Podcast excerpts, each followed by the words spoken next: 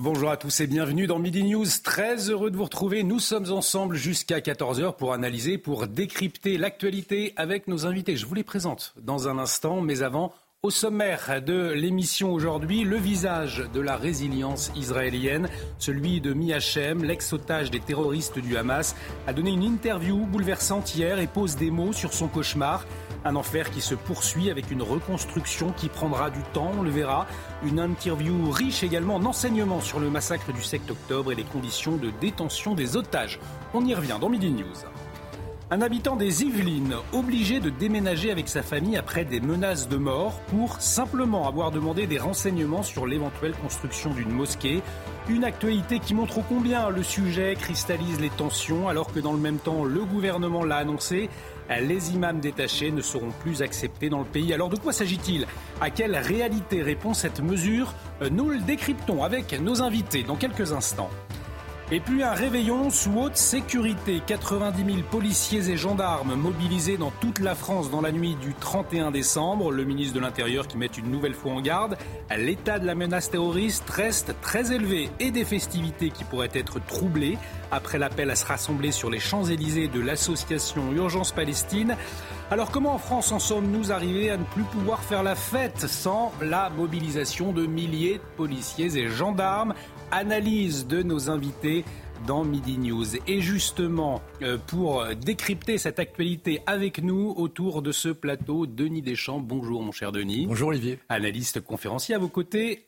Raphaël Steinville, bonjour Raphaël, euh, journaliste au JDD, on vous connaît bien. Bernard Cohen-Haddad, président du Cercle de réflexion, Étienne Marcel est, est également avec nous. Bonjour Bernard. Bonjour. Tanguy Hamon euh, également. Bonjour mon cher Tanguy, journaliste police-justice. Euh, dans un instant, la parole à vous, mais tout de suite, le journal avec Isabelle Piboulou. Bonjour chère Isabelle. Bonjour Olivier, bonjour à tous. Du changement dès le 1er janvier, la France n'acceptera plus de nouveaux imams détachés, soit envoyés d'autres pays. Le Gérald Darmanin l'a annoncé hier dans une lettre adressée aux pays concernés. Les explications d'Aminata Demphal. Une volonté du gouvernement, désormais actée. À partir du 1er janvier, la France n'acceptera plus de nouveaux imams dits détachés. Ces guides, majoritairement venus de Turquie, d'Algérie ou du Maroc, seraient au nombre de 301 selon les derniers chiffres et ont la particularité d'être payés par leur pays d'appartenance. L'objectif du gouvernement, limiter l'influence des pays étrangers et augmenter le nombre d'imams formés sur le territoire. Les trois avaient un agenda propre et ce n'est pas logique que l'islam de France soit géré par des pays étrangers avec euh, leur ingérence, leurs intérêts particuliers, même si c'est de bonne guerre. Pour les imams détachés déjà sur place, leur statut devra être changé à compter du 1er avril. Cependant, pour les imams se rendant en France durant le mois du Ramadan, leur présence ne sera pas remise en cause. L'État l'assure, le but n'est pas d'empêcher des imams étrangers de prêcher en France. L'exécutif se dit prêt et attentif à ce qu'une offre respectueuse des lois et principes de la République s'étoffe rapidement. Demain, le réveillon du Nouvel An se déroulera sous haute sécurité. 5 000 militaires de l'opération Sentinelle ainsi que 90 000 policiers et gendarmes déployés en France, dont 6 000 dans la capitale. La CRS 8, des hélicoptères et des drones seront également mobilisés. Un dispositif nécessaire dans un contexte de menaces terroristes très élevées qui n'effraie pas pour autant les Français. Écoutez. Personnellement, quand on regarde la télé, on y pense, mais en se promenant dans Paris, euh, aucune inquiétude, j'y pense pas du tout. Euh, lorsque je me promène, euh, je pense à, aucun moment je pense au terrorisme. Quand je promène mon chien le soir et que je suis tout seul dans la nuit et que parfois je suis entouré d'ombres qui passent, je me demande s'il ne vaut, pas mieux qu'il fasse soleil. Moi qui travaille vraiment dans le centre de Paris, au quotidien, on, sent que le dispositif est renforcé, mais je ne me sens pas particulièrement en danger. Menace terroriste, on est un peu habitué. Non. Honnêtement, ça ne me fait pas peur. Et puis ce constat, les étudiants étrangers échouent massivement en France et pourtant les universités ont besoin d'eux, notamment pour des raisons économiques. Le but étant de garder ouvertes certaines filières peu prisées pour continuer de toucher des subventions. Les explications de Célia Gruyère. Un échec massif à l'université en France des étudiants étrangers. En licence, ceux venant d'Asie ou d'Océanie échouent à 61,2%. Pour les étudiants venant d'Afrique subsaharienne, le chiffre est bien plus élevé. 72,5% d'entre eux échouent. Quant au Maghreb, le taux s'élève à 75,4%. Mais les universités ont besoin de ces étudiants, notamment pour des raisons économiques. L'autre intérêt d'avoir des étudiants, français ou étrangers, c'est évidemment de maintenir ouvertes des filières, des filières qui sont peu attractives, bien en inscrivant, en faisant inscrire des étudiants étrangers, ça leur permet de maintenir ces filières ouvertes et donc d'assurer le maintien des postes et le maintien des subventions. Et face à la loi immigration, le monde universitaire s'est indigné, notamment à cause de la mesure prévoyant une caution pour les étudiants étrangers. Pourtant, elle est pratiquée dans d'autres pays comme l'Allemagne ou les États-Unis, des pays qui attirent bien plus d'étrangers que la France. Plus les pays sont sélectifs, plus ils attirent des étudiants. Pourquoi? Parce que les meilleurs attirent les meilleurs. Alors ça peut être soit par le biais de concours qui sont organisés à l'entrée des universités, soit l'étude des dossiers, soit également les frais d'inscription qui évidemment sont une barrière à l'entrée. Mais en tout cas, la sélection n'est pas un frein à l'arrivée d'étudiants étrangers, bien au contraire, plus les pays sont sélectifs, plus ils attirent. En France, 13% des étudiants sont étrangers et viennent en majorité d'Afrique du Nord et du Moyen-Orient. Et puis ces images, la pagaille à Gare du Nord à Paris, outre-Manche, au moins 14 trains Eurostar sont annulés jusqu'à la fin de la journée en raison d'une fermeture des voies près de Londres. Des tunnels ont été inondés dans le sud de l'Angleterre alors que de fortes pluies sont encore attendues. Des milliers de passagers se retrouvent donc bloqués en ce week-end de fête, l'un des plus chargés de l'année. Et puis ce nouveau coup dur pour les ostréiculteurs à la veille du réveillon. Après la Gironde, les préfectures du Calvados et de la Manche ont interdit temporairement la consommation et la commercialisation des huîtres produites dans certains secteurs littoraux des deux départements. Des cas d'infection alimentaire collective ont été observés. La pêche de loisirs de coquillages est également interdite. Je vous retrouve à midi 30 pour un prochain point sur l'actualité. Tout de suite, place à Midi News Weekend avec vous, Olivier. Merci beaucoup, Isabelle. Rendez-vous à midi 30 donc pour un nouveau point complet sur les toutes dernières informations. Je vous le disais, c'est le visage de la résilience israélienne, celui de la franco-israélienne Mi-Hachem. Euh, vous l'avez entendu peut-être hier sur notre antenne, après avoir été détenu par les terroristes du Hamas pendant 55 jours et libéré le 30 novembre, eh bien, Mia a mis des mots sur son cauchemar. Elle a raconté son calvaire dans un entretien à la télévision israélienne. Retour sur ce témoignage poignant, ce témoignage terrifiant avec Célia Gruyère. Le 7 octobre dernier, lors du festival Supernova, la vie de Mia Shem bascule. Prise en otage durant l'attaque, elle restera prisonnière du Hamas pendant 55 jours. Enfermée dans une salle, seule avec un terroriste, elle raconte dans un entretien l'enfer qu'elle a vécu. J'avais très très peur d'être violée, c'était ma plus grande peur. Je craignais que quelque chose se, se passe quelque chose. Menacée, violentée, affamée et même jalousée, Miachem devait supporter les tortures psychologiques des terroristes, comme ce jour où ils lui ont fait croire qu'elle quitterait Gaza le lendemain. Ils l'ont dit You, tomorrow, Israël. J'attendais le lendemain. Je me levais le matin, j'attendais qu'il se passe quelque chose. Et puis il m'a dit, comme Gilot Shalit, ah, un an, deux ans, trois ans. Ça brise, ça te brise, ça te brise. Aujourd'hui libérée, très émue, elle se dit rongée par la culpabilité. Sortir de là-bas et demander pardon pour être sorti de là-bas. Se sentir coupable parce que derrière toi, il y a encore des gens qui sont derrière, qui te disent, Mia, s'il te plaît, ne nous oubliez pas. Durant sa captivité, Mia Shem avait vu sa mère à la télévision lui transmettre un message. À son tour, elle a souhaité en délivrer un aux autres otages, celui de garder espoir. Alors effectivement, beaucoup d'enseignements après cette interview sur le massacre du 7 octobre, sur les conditions de détention de Mia par les terroristes du Hamas. On va y revenir. Euh, Bernard Cohen-Haddad, euh, peut-être ce qui marque dans un premier temps, c'est le, courage, la résilience hein, de, cette jeune femme. Oui, Olivier, c'est le courage, la capacité de parler. Vous vous souvenez, euh, pendant la Shoah, ceux qui, les rescapés de la Shoah n'avaient pas pu parler pendant un certain nombre d'années. S'étaient enfouis en eux-mêmes. Et, aujourd'hui, on voit bien qu'il y a une volonté de ceux qui ont vécu l'horrible, l'innommable, la barbarie, de pouvoir porter témoignage dans la durée, euh, parce qu'ils défendent d'abord notre société, notre civilisation, et la capacité de faire montrer euh, à ceux qui les entourent déjà qu'ils veulent revivre, même si euh, vivent au quotidien une longue marche vers la mort à laquelle il faut résister à tout moment. On le voit, les larmes. Moi, j'étais aux larmes aussi quand j'ai vu ce témoignage, quand j'ai lu que cette jeune femme a été en captivité dans une famille, avec la complicité des enfants, de l'épouse, euh, du terroriste et les difficultés, le harcèlement moral, le risque de viol. Donc on voit bien euh, cette capacité aujourd'hui à, faire part euh, de ce combat pour une civilisation, un combat pour nos valeurs qui sont ceux des valeurs du judéo-chrétienne et de la liberté, de la démocratie face à l'obscurantisme. Et l'heure est, à la reconstruction pour Mia, vous le disiez, c'est peut-être le plus difficile pour elle désormais. On va en parler justement avec Jean Dorido, psychologue, euh, qui est en liaison avec nous. Jean Dorido, bonjour, merci d'avoir accepté euh, notre invitation. Je le disais, c'est peut-être maintenant le plus euh, difficile qui attend Mia. dans un premier temps, lorsque vous avez entendu son témoignage, quelles conséquences psychologiques peut avoir cette détention sur cette jeune femme?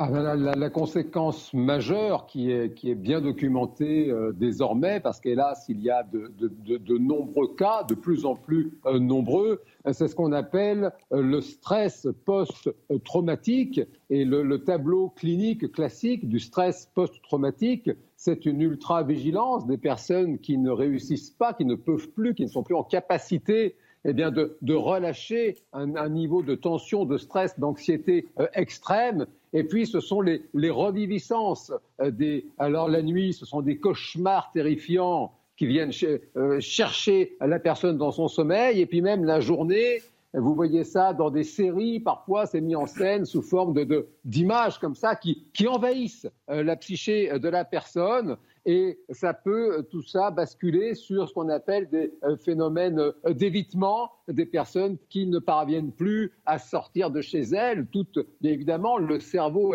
est traumatisé et, elles, ne, réussissent plus à, sortir, même à créer des relations avec l'extérieur. Et vous l'avez dit, c'est un long, long travail de, reconstruction et, de résilience. Jean Dorido, vous restez avec nous, mais nous allons euh, entendre Pierre Martinez. C'est un ancien agent de la DGSE. Alors c'est vrai que nous, autour de ce plateau, on entend les paroles de Mia, on ne peut pas les ressentir, on n'a pas vécu cette, cette captivité. En revanche, lui, euh, Pierre Martinet, il a été euh, pris en otage en 2011 en Libye, à Benghazi, pendant plusieurs jours, dans des conditions similaires à celles de Mia.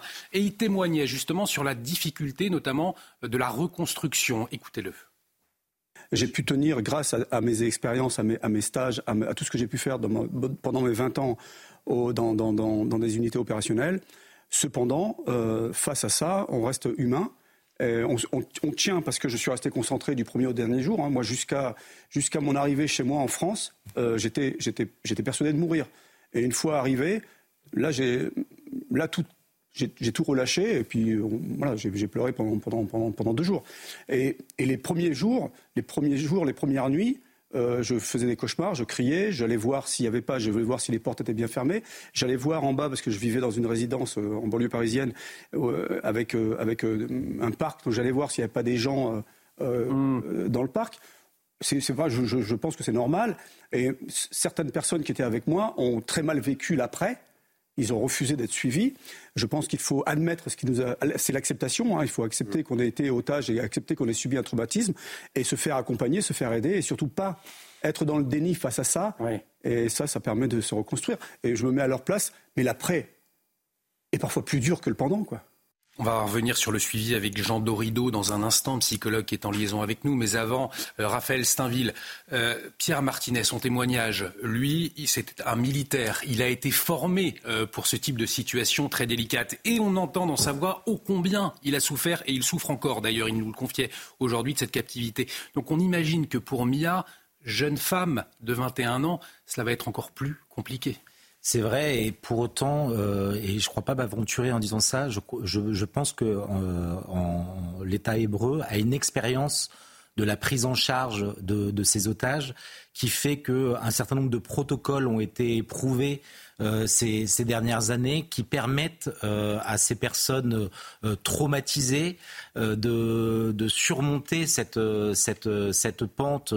on l'entendait dans les, dans les propos de, de, Mia, on le, on le percevait dans, dans sa voix, dans l'émotion, dans ses larmes, qu'elle est atteinte, frappée de, ce qu'on appelle communément le, le syndrome des, des, survivants. C'est-à-dire qu'elle a échappé, elle fait partie de ceux qui ont eu la chance d'échapper aux, mains du, Hamas, mais elle, n'a que trop conscience que encore 129 otages sont encore euh, détenus euh, à Gaza et elle vit ça terriblement. Mais pour autant, euh, Israël, l'armée israélienne, a développé un certain nombre de protocoles qui permettent de manière, alors je, dirais euh, assez efficace. Je ne peux pas m'aventurer euh, sur ce terrain euh, médical, psychologique, mais en tout cas qui, ont tendance à, faire leurs preuves et qui sont même aujourd'hui pratiqués dans un certain nombre d'hôpitaux européens. Vous évoquiez, Raphaël Steinville, le syndrome du survivant. Jean Dorido, on entendait alors effectivement le courage, la résilience de Mia, mais euh, également ce sentiment terrible de, culpabilité, euh, sentiment, on la voyait, qui l'a fait fondre en, larmes, justement. Est-ce que vous pouvez nous, éclairer euh, sur, sur ce, cette culpabilité? Comment est-ce qu'on peut la surmonter? Alors cette culpabilité, effectivement, c'est vraiment à la source de cette culpabilité. C'est pourquoi moi? Pourquoi ai-je été épargné? Comment se fait-il que, que, je n'ai pas voilà, reçu le même sort que les autres? On parle du syndrome du survivant, on parle euh, du syndrome Lazare aussi, qui fait référence aux, évangiles, une personne qui devait mourir, qui n'est pas morte.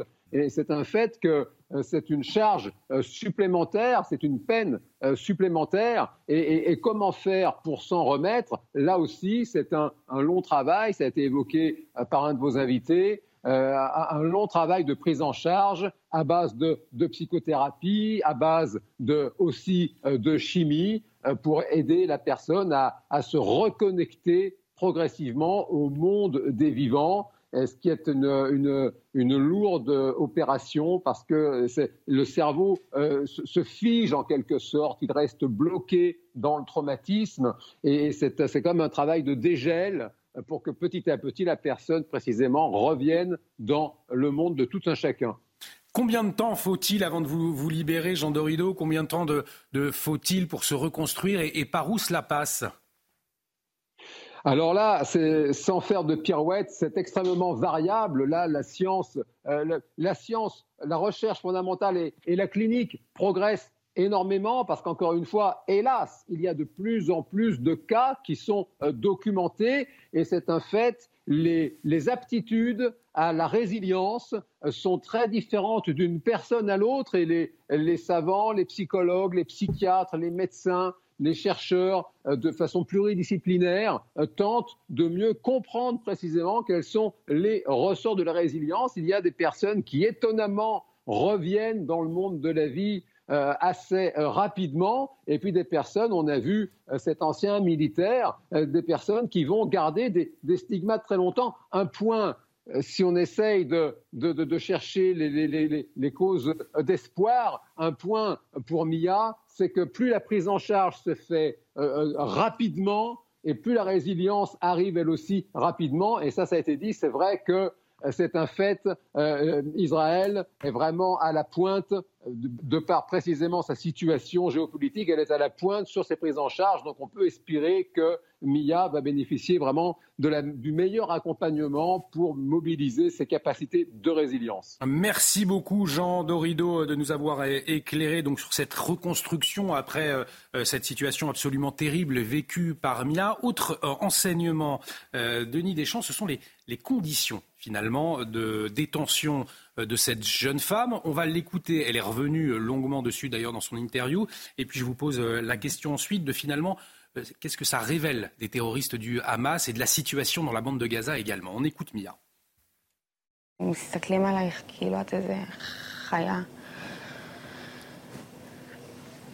מפחדת שכל רגע יקרה איזה משהו פתאום, שתיגע בך. היו זורקים לי אוכל פעם ביום, הימים שלו.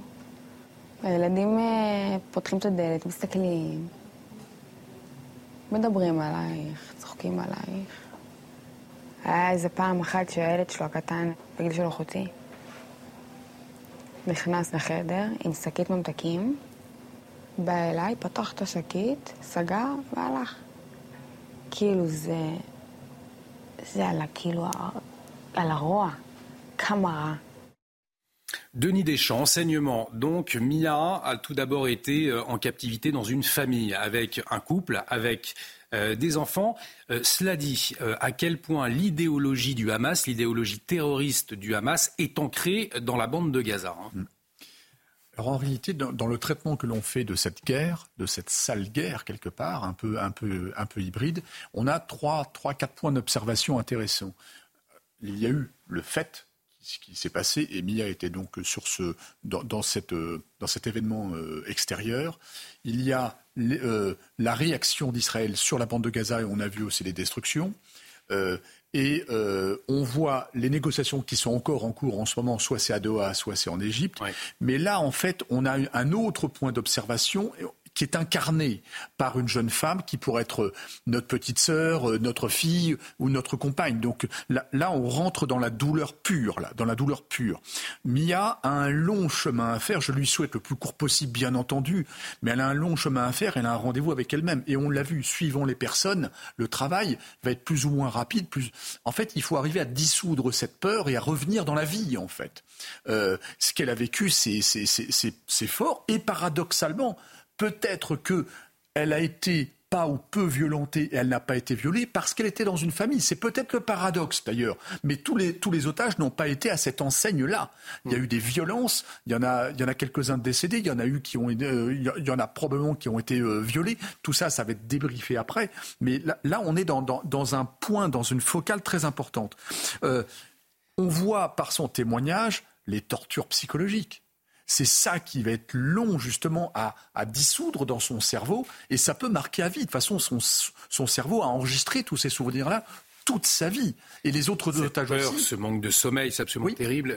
Et, vous le disiez aussi, après cette culpabilité-là, ça va être long à retirer. Pourquoi elle qui a été libérée et pas les autres? D'autant qu'en plus, paradoxalement aussi, on n'a jamais eu autant de libération que pendant une trêve. Alors que justement, le débat en ce moment, c'est est-ce qu'il faut d'abord tout libérer avant une trêve ou avoir une trêve pour libérer les...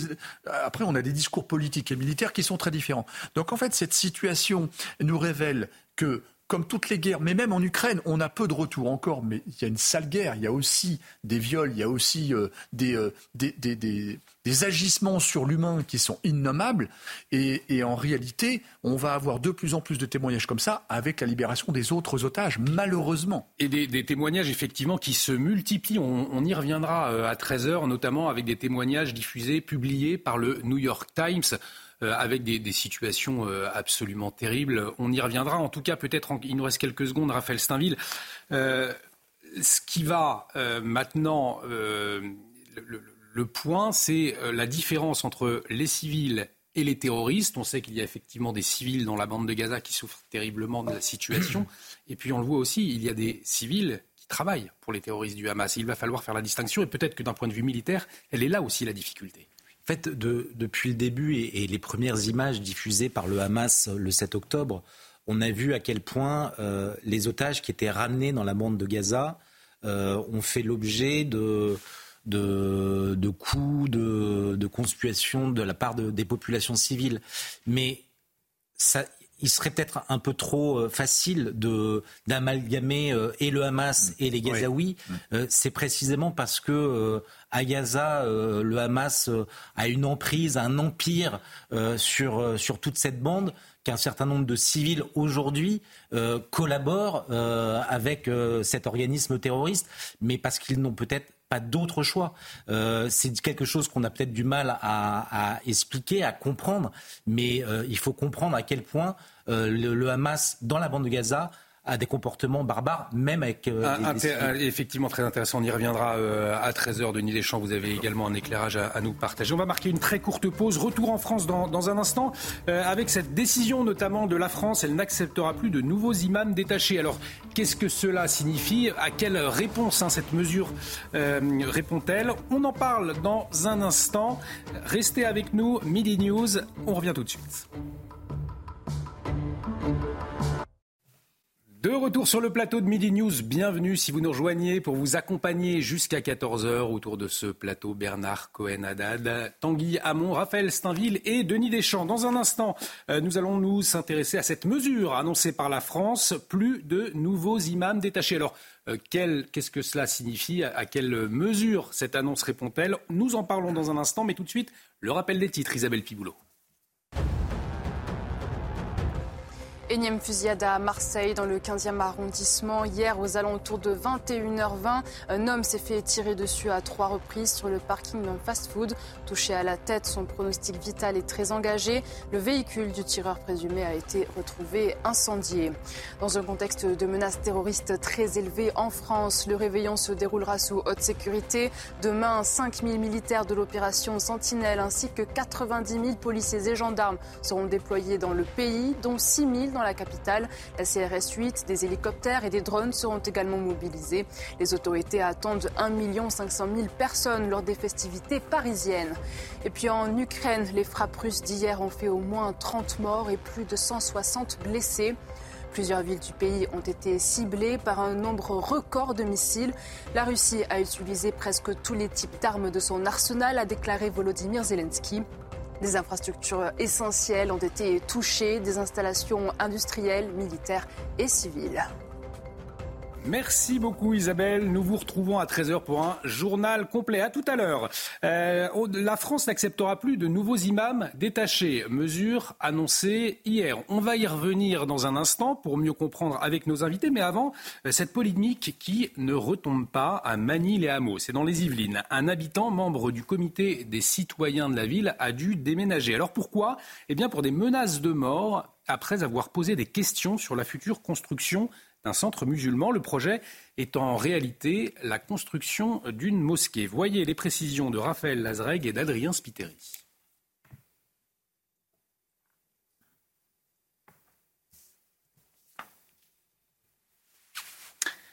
Le, sujet de Raphaël Lazreg et euh, Adrien Spiteri, donc ce projet de euh, construction d'une mosquée qui provoque euh, des tensions dans les Yvelines. C'est tout de suite. On est sur un terrain qui s'appelle le terrain Capado. C'est sur cette parcelle, à proximité d'une école et d'un centre d'orientation pour adolescents, que la construction d'une mosquée est envisagée à Manille-les-Hameaux. En novembre, Pierre-Louis Brière, membre du comité des citoyens de la ville, interroge la mairie sur le projet. Est-ce que ça serait une mosquée ou non, une salle de prière?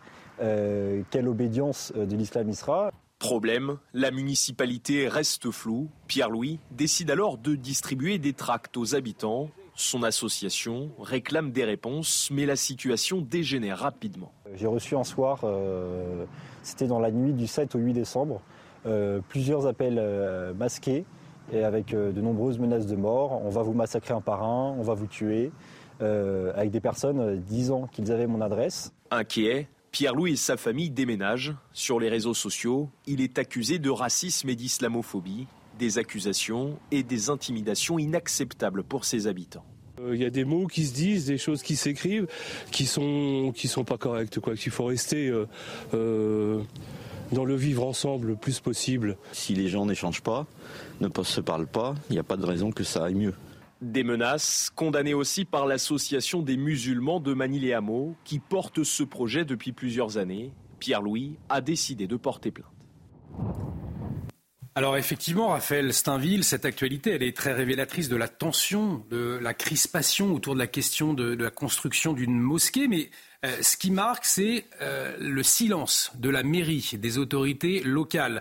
Euh, pourquoi ne pas jouer tout simplement la transparence? Pourquoi une absence de dialogue avec les, habitants, les riverains? C'est ce qui interpelle avec cette affaire. Oui, c'est le, début de, des, problèmes aussi de, ce jeune homme qui a justement dénoncé l'absence de concertation entre les, habitants de, de Manille-les-Hameaux et la municipalité. Euh, pour rappel, c'est une petite ville de 9500 habitants dans les Yvelines. Il y a aux alentours un certain nombre de mosquées déjà existantes, 74 dans le, dans le département. Et euh, le, maire a eu euh, comme projet de, vouloir céder ce, terrain à une association pour pouvoir y édifier une, une mosquée.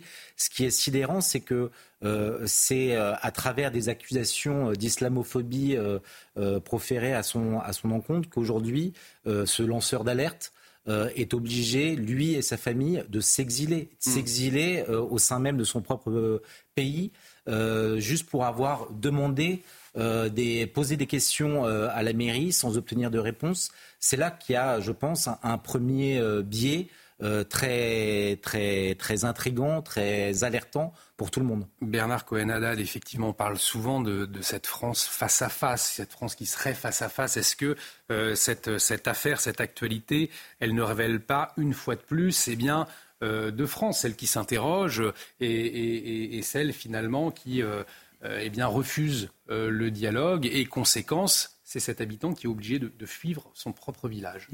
Cette euh, affaire qui est désagréable pour celui qui la vit, pour sa famille, montre surtout le manque de courage des élus politiques.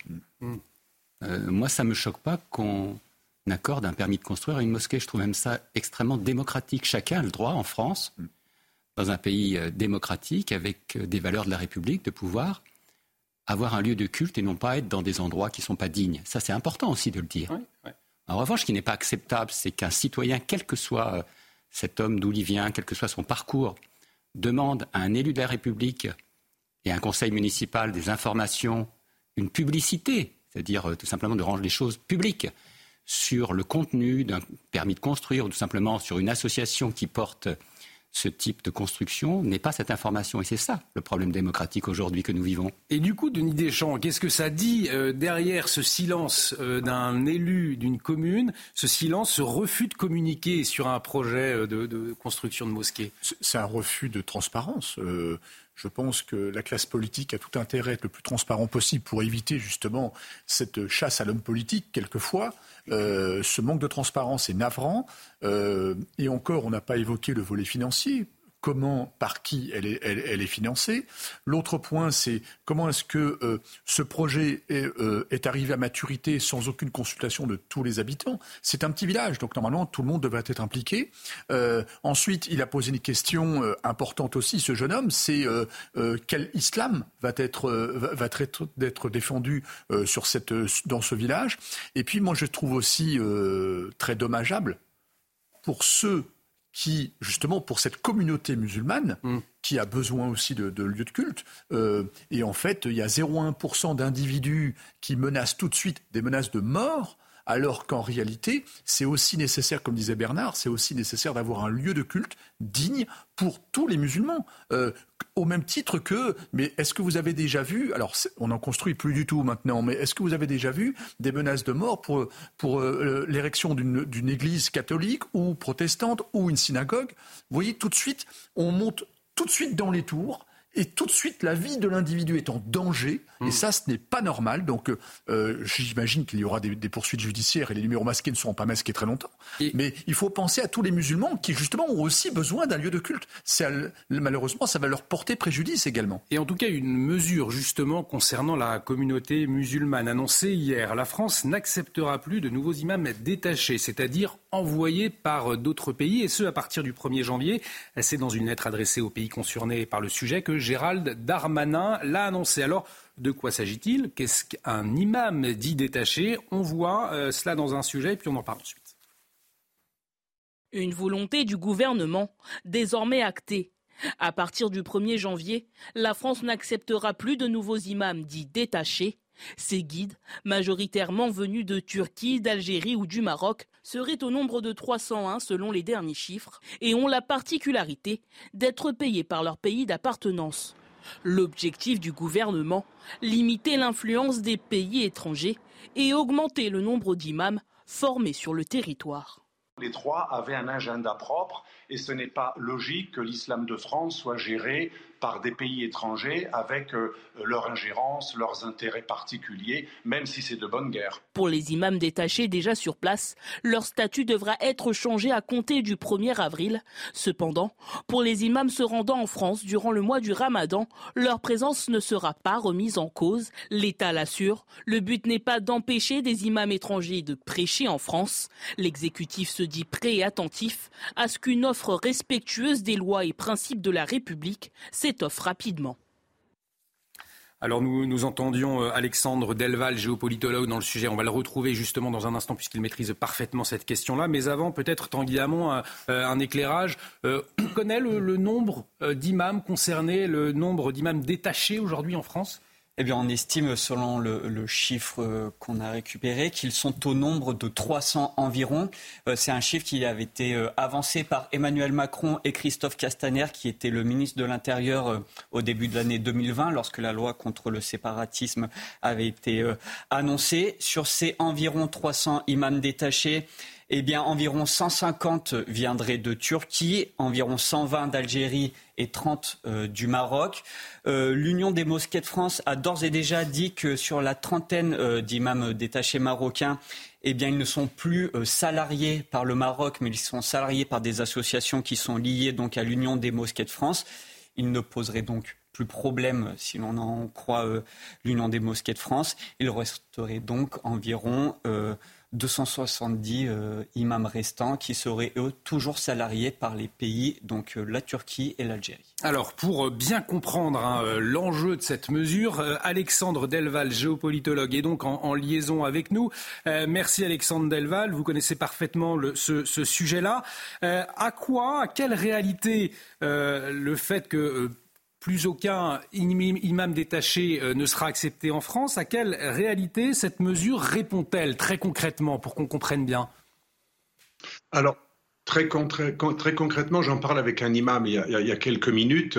Le problème est venu de la Turquie pas de la Turquie en tant que peuple, bien sûr, mais la Turquie d'Erdogan, la Turquie à la fois du Mili-Gurush, qui est différent d'Erdogan. Vous savez que le parti islamiste turc vient du Mili-Gurush, mais le, le Mili-Gurush dont on a beaucoup parlé est implanté en Allemagne, dans toute l'Europe et, et, dans l'Est de la France, et, et, très radical, avec un, livre qu'a écrit par euh, Erbakan, le maître spirituel d'Erdogan, qui était un livre extrêmement antisémite, radical, néo-califal. Donc on a un problème avec l'islamisme turc, soit du Mili-Gurush, soit de l'islamisme turc d'État, le réseau du DITIB, qui est, qui est lié au Diyanet, le, ministère du culte en Turquie. Donc, euh, que ce soit les réseaux consulaires ou le Midi ou d'autres associations turques, il y a eu des très, très grosses tensions sous Sarkozy, pas trop sous Hollande, qui était plus complaisant, et ça a recommencé sous Emmanuel Macron, qui ne supportait plus cette, cette, ce, mélange de nationalisme, de néo-ottomanisme et d'islamisme très politisé, avec même du révisionnisme par par-ci, de l'antisémitisme par-là, et surtout une logique de refus d'intégration avec des réseaux, des centres, des, centres de formation, des mosquées, des écoles, euh, une sorte d'irrédentisme, d'ingérence qui utilise des citoyens français d'origine turque pour finalement les maintenir dans une extériorité euh, de cœur. Et, là, pourtant, euh, le Maroc est également concerné, mais on comprend bien, le Maroc et la Turquie, euh, eh bien, les, imams n'ont pas la même formation, ils n'ont pas la, même volonté derrière, et pourtant, la France fait le choix euh, eh bien, d'interdire à tous les, imams détachés de, de différents pays qui n'ont pourtant pas grand-chose à voir les uns avec les autres. Ils n'ont pas grand-chose à voir, mais que ce soit la Turquie, que ce soit le Maroc ou l'Algérie, il est quand même compliqué pour un État de voir euh, des imams qui soient des fonctionnaires de pays étrangers, de surcroît qui n'ont pas les mêmes visions du monde. Il faut savoir que même le Maroc, le pôle le plus modéré des trois, ou avec l'Algérie c'est un peu kiff-kiff, il faut savoir que dans les pays d'Afrique du Nord, à part la Tunisie, il n'y a aucune reconnaissance légale de la conversion à un autre culte. Il n'y a pas de liberté religieuse. Au Maroc, on ne peut être marocain que si on est euh, musulmans ou juifs. si on se convertit au christianisme, on a des amendes euh, et, les prédicateurs chrétiens, protestants, souvent sont expulsés immédiatement et on peut être emprisonné si on est citoyen marocain. En Algérie, c'est pareil. Toutes ces lois ont été durcies depuis des années. Donc vous voyez bien que si l'islam de France dépend d'imams qui sont formés, qui sont des fonctionnaires de pays où on interdit toute, toute liberté de culte, toute liberté de culte, vous voyez bien qu'il y a un problème de non-réciprocité et de surcroît, il y a un problème d'un puisque surtout le Maroc, encore plus que l'Algérie, le Maroc a beau être entre guillemets modéré, bien qu'il interdise le prosélytisme chrétien chez lui, le Maroc entretient une sorte d'irrédentisme. Le roi du Maroc, Hassan II, le père de l'actuel, l'avait dit dans des vidéos, dans un très très bon français d'ailleurs, mais des vidéos qui sont encore très présentes sur Internet. Il disait qu'il était contre toute forme d'intégration et encore moins l'assimilation. Et il disait un citoyen marocain restera toujours un Marocain après dix générations.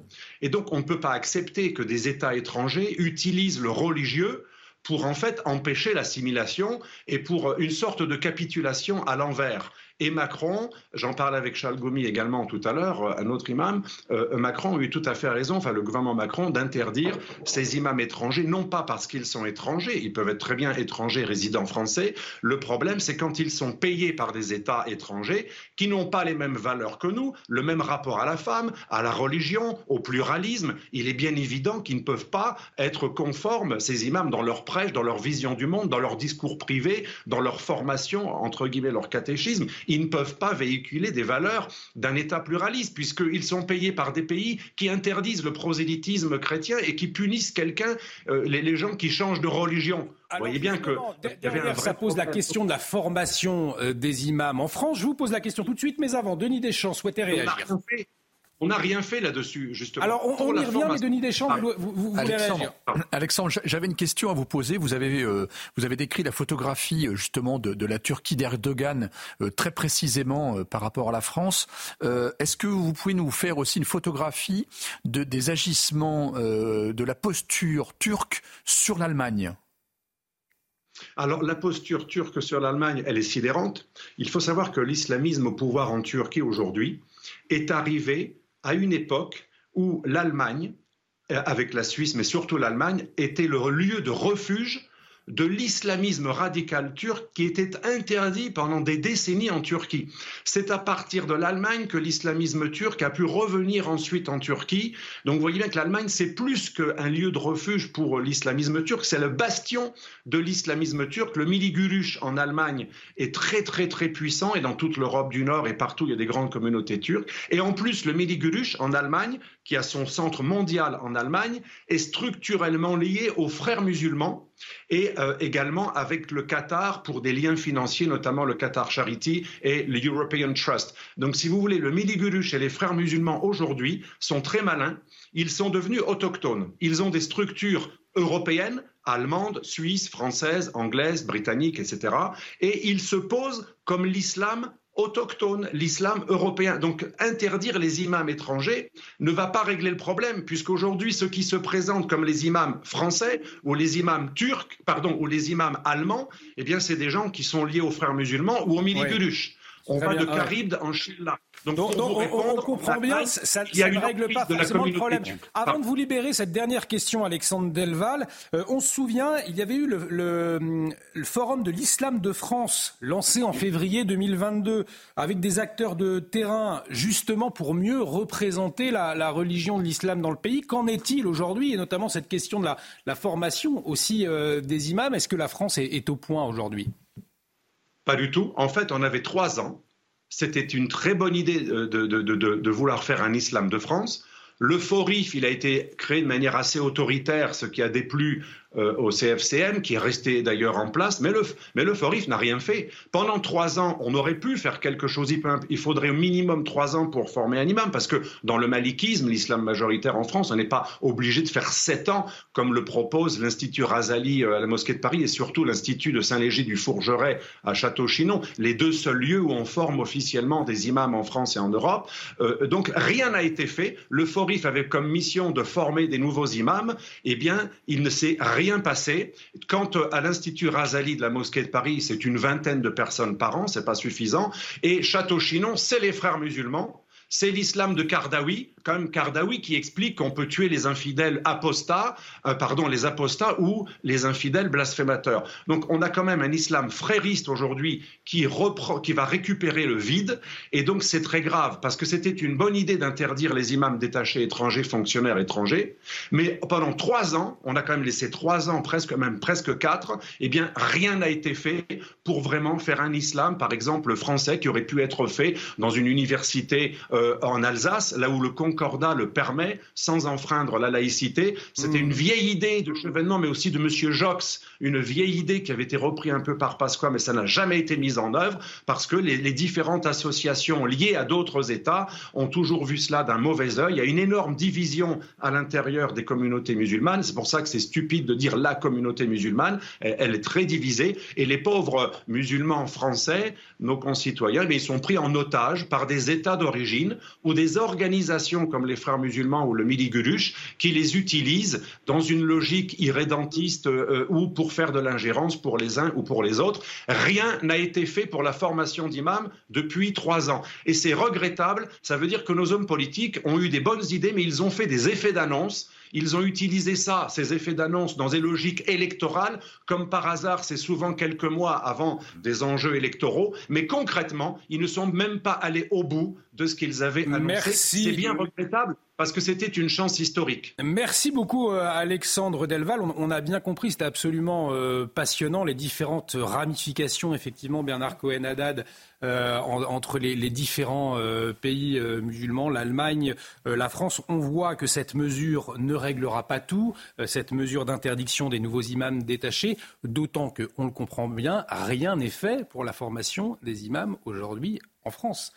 On voit bien et on a bien compris que des choses avaient voulu être faites depuis Nicolas Sarkozy et qu'elles sont toujours torpillées par les tenants d'un islam radical qui veulent imposer une vision intégriste de cette religion. C'est ça la réalité. Donc refus euh, de la formation euh, sur notre territoire euh, des imams en France, pour la France, qui respecte les valeurs de République, qui respecte la démocratie, qui respecte la place de la femme dans notre société, qui respecte aussi ce que nous voulons euh, apprendre dans nos écoles, la, la capacité d'écouter au nom de la musique, de manger ceci ou de ne pas manger cela, de notre liberté d'être, du vivre ensemble, et d'un autre côté, un certain nombre d'États qui financent de manière extrêmement forte non seulement euh, ces ministres du culte, euh, et surtout ces ministres de l'intégrisme, de la promotion du radicalisme et les associations afférentes qui noyotent avec les écoles ce type de discours qui est un discours qui n'est pas un discours pro-occidental. Ce qu'on comprend bien, donc, euh, Raphaël Steinville, c'est que cette mesure de ne plus accepter de nouveaux imams détachés, finalement, ça ne mettra pas un coup d'arrêt, un frein à l'ingérence des frères musulmans sur notre territoire. Alors oui, c'est une mesure, mais visiblement qui n'est pas suffisante. Vous, l'avez très bien dit. Euh, première chose, euh, cette annonce, elle fait suite à une première décision d'Emmanuel Macron il y a trois ans. Donc euh, on arrive péniblement au bout de trois ans à, vouloir mettre en œuvre euh, et à appliquer euh, une mesure qui avait été annoncée euh, il, y a, il, y a, maintenant trois ans. La deuxième chose, et vous l'avez dit, à travers justement ce réseau euh, associatif, euh, l'ingérence qui, qui, était celle des, des, imams détachés le sera par d'autres biais, faute d'une organisation d'un islam de France. Denis Deschamps. Mais euh, vous avez vu qu'à chaque fois, ce sujet revient à chaque campagne présidentielle. Il y a beaucoup d'annonces, comme souvent. Hein, et, et, et, derrière ça, il y a parfois des décisions prises. On se souvient de Nicolas Sarkozy qui avait pris le sujet à bras le corps. Euh, on a vu, euh, d'ailleurs, ça a été dit par, euh, par euh, M. Delval euh, que M. Hollande a été plutôt laxiste sur le sujet. Et en fait, vous voyez qu'à chaque fois, le sujet revient sur la table et on n'a toujours pas trouvé la solution définitive pour régler ce sujet. Il faut penser aux musulmans, il faut penser aussi à leur culte. Et en fait, on voit bien les enjeux derrière, hein, les enjeux politiques, entre guillemets, oui. si je peux appeler ça politique. Et il y, a des, il y a des enjeux aussi pour eux. Et on voit bien qu'effectivement, il y a des choses noyautées. Parce que ce n'est pas seulement des enjeux politiques, c'est des enjeux géopolitiques. Et en fait, oui. même dans la création euh, du, euh, du, CFCM par Nicolas Sarkozy, cet équilibre entre les différentes composantes euh, des islams en France euh, faisait la part belle aux Algériens, aux Marocains, et donc le, le, verre était, était, dans le fruit dès, dès l'origine. Et c'était en février 2020, on peut le rappeler, que Emmanuel Macron avait annoncé une série de mesures pour lutter contre les influences étrangères sur l'islam en France, allant des imams détachés notamment, et aussi le, le financement des mosquées. On pourra y revenir. On va marquer une très courte pause. Restez avec nous euh, sur CNews puisque nous allons revenir dans cette deuxième partie sur, ce réveillon, réveillon sous haute sécurité, la menace terroriste qui reste encore très élevée. Vous nous euh, détaillerez tout cela dans un instant, mon cher Tanguy Hamon. Restez avec nous. Midi News revient dans un instant. À tout de suite.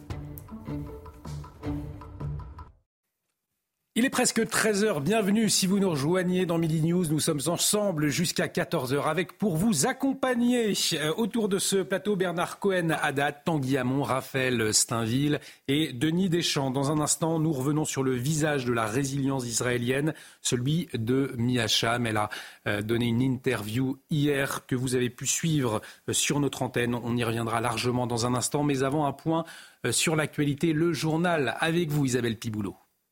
Alors que les affrontements se poursuivent dans la bande de Gaza, en Israël, la population continue de se recueillir sur le lieu du festival où l'indicible s'est produit le 7 octobre. Certaines familles sont encore dans l'incertitude quant au retour de leurs proches.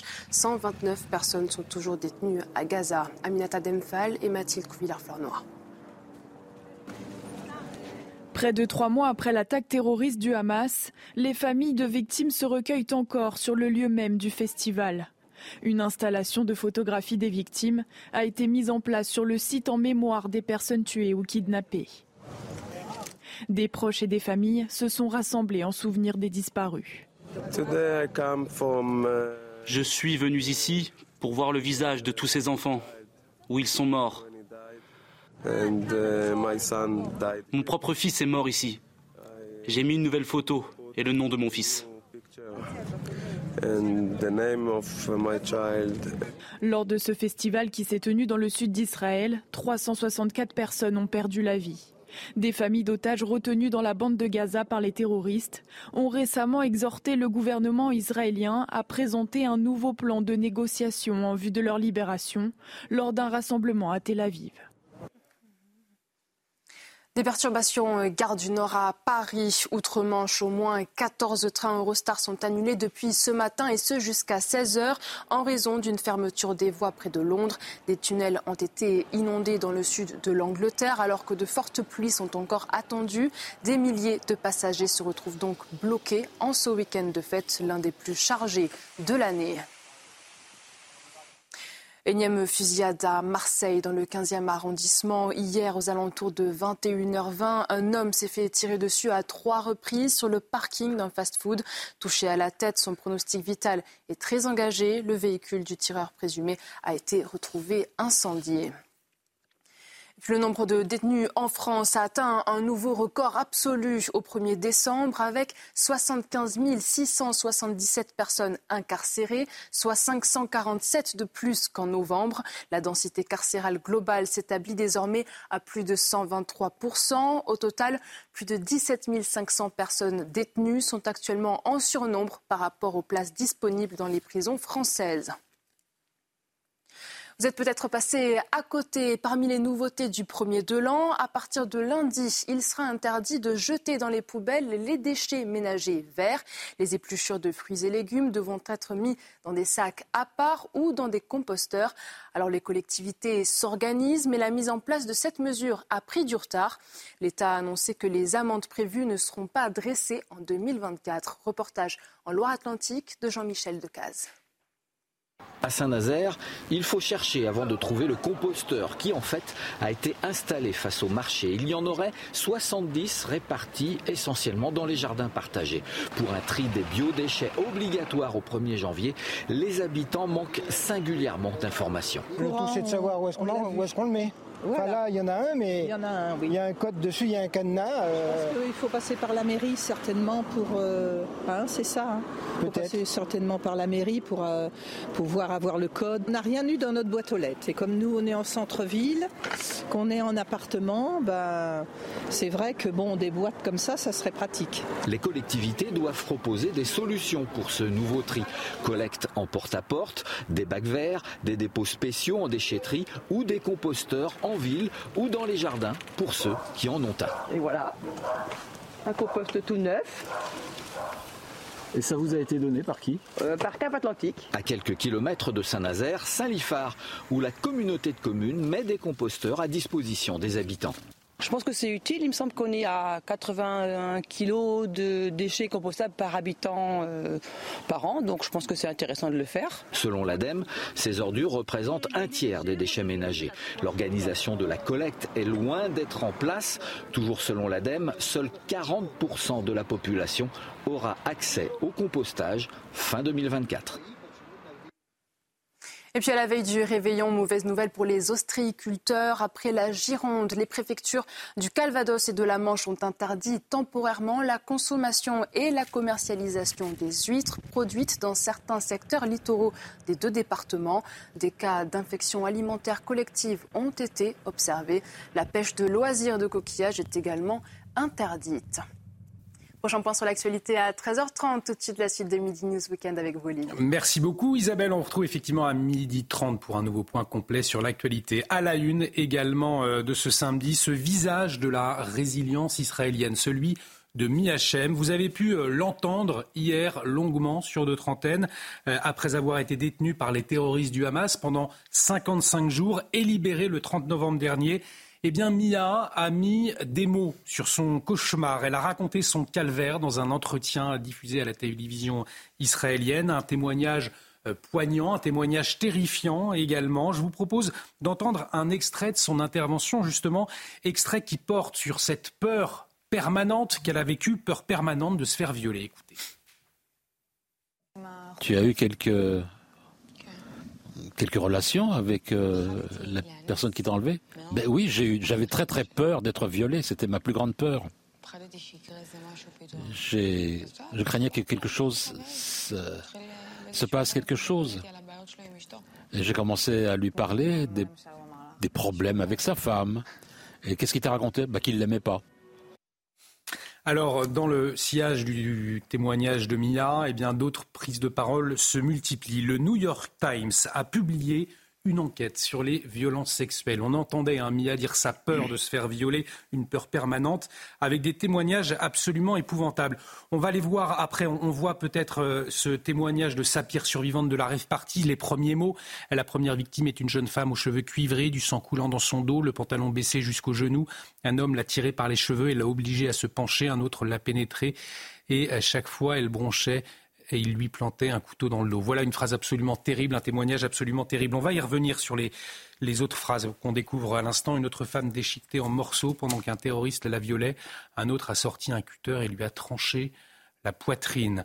Et puis, euh, ce récit euh, terrible se poursuit. L'un continue à la violer et l'autre jette son sein à quelqu'un d'autre qui joue avec, le jette et le fait tomber sur la route. Voilà ce qu'on peut lire dans les euh, colonne du New York Times après cette enquête, enquête euh, sur euh, laquelle revient notre correspondante à New York, Fanny Chauvin, et puis on en parle ensuite.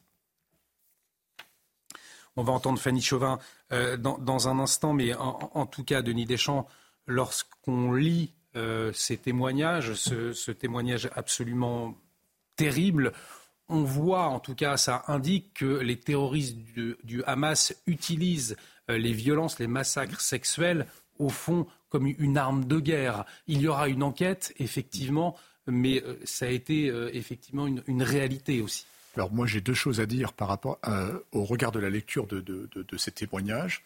Petit 1, c'est des mots qui décrivent la barbarie. Il n'y a pas d'autres mots, c'est la barbarie. Ça nous rappelle des heures sombres de la Deuxième Guerre mondiale. C'est la barbarie.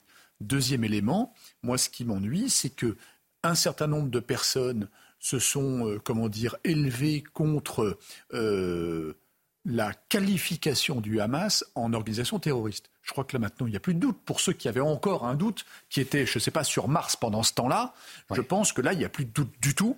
C'est une organisation terroriste. Et pourtant, il y a encore beaucoup de négations, notamment sur les réseaux sociaux. Je vous propose d'en parler euh, dans un instant, mais on va revenir hein, sur ces témoignages absolument bouleversants dans le New York Times avec notre correspondante à New York, Fanny Chauvin.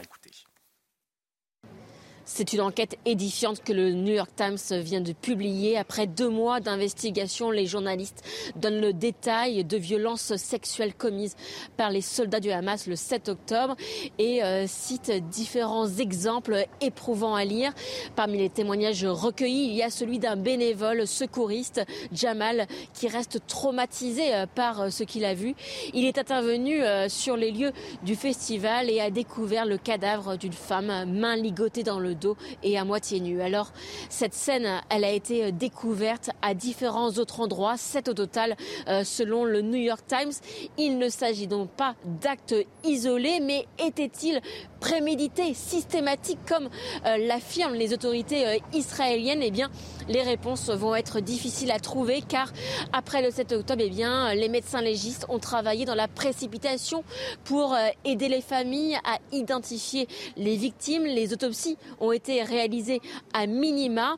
Alors euh, aujourd'hui, pour mener euh, les enquêtes, les témoignages sont cruciaux. L'ONU hein, qui a appelé à une investigation indépendante sur ces violences sexuelles. Bernard Cohen-Haddad, on, voit donc ces témoignages qui se multiplient, cette réalité atroce devant nos yeux. Et pourtant, je l'évoquais il y a un instant, ce qui est terrible, lorsque euh, nous circulons sur les réseaux sociaux, on peut voir qu'aujourd'hui, encore, euh, certaines personnes nient ces faits ou s'en moquent. Euh, et, ça, c'est absolument terrifiant aussi comme conséquence. Oui, ce qui est terrifiant, c'est qu'il y a un déni de cette réalité face à des actes qui ne sont pas des actes de guerre, mais de barbarie, de sauvagerie euh, dans des pays tels que le nôtre, où les mots et les images, et surtout les déclarations des, victimes et de ceux qui ont vu, y compris euh, les familles, ne portent plus. C'est-à-dire que la haine du juif, disons les choses comme il le faut, clairement, pas uniquement l'antisémitisme, la haine du juif l'emporte sur la réalité des faits. C'est-à-dire qu'on dénie ce qui s'est vraiment passé malgré la réalité. On est en plein wokisme, on est en pleine dénégation, révisionnisme, il faut le dire.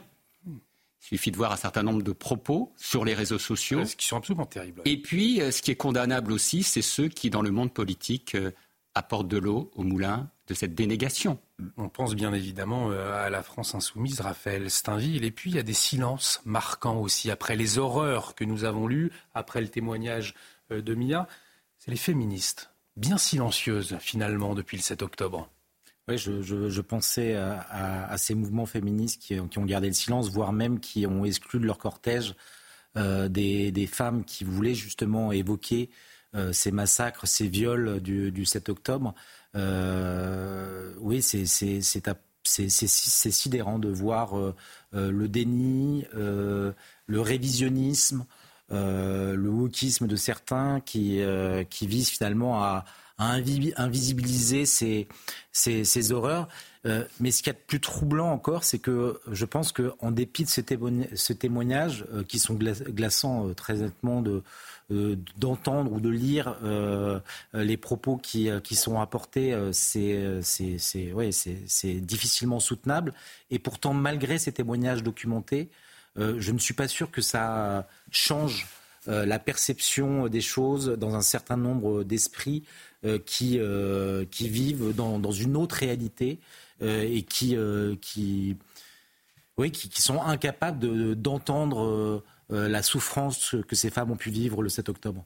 On a parmi les, exemples très clairs depuis hier, il y a finalement cette parole de Mia qui revient sur sa libération, puisque nous avons vu des images. Je ne sais pas si vous vous souvenez de ces images où Mia dit au revoir à ses geôliers en les remerciant en assurant qu'elle avait été euh, bien traitée. Alors, eh bien, euh, certains mettent en opposition euh, ce qu'elle a dit au moment de sa libération et puis ce qu'elle a dit hier. On va l'écouter. Quand est-ce que tu as su que tu sortais? Cinq minutes avant. Et ils m'ont dit Israël. Ils me l'avaient dit pour te briser. Ils l'ont dit You, tomorrow, Israël. J'attendais le lendemain. Je me levais le matin, j'attendais qu'il se passe quelque chose, et puis il m'a dit, comme Gilot Chalit, ah, un an, deux ans, trois ans. Ça brise, ça te brise, ça te brise. J'ai pas cru jusqu'au moment où ils m'ont amené au véhicule de Sahal, que je suis sorti de la frontière de Gaza et que je suis rentré sur le territoire israélien. J'y ai pas cru. Donc voilà, c'est au moment de sa sortie où elle remercie, on se souvient, euh, ses geôliers. Et alors ce qui est intéressant, nous entendions Pierre Martinet. En début d'émission, lui a vécu une scène exactement similaire. Et il le raconte très bien. C'est-à-dire que euh, les preneurs d'otages, les terroristes, l'ont obligé à les remercier. Il a d'abord refusé, puis il a accepté, puisqu'il y avait l'avis de quelques-uns de, ses camarades qui étaient en jeu. On va l'écouter et on en parle ensuite.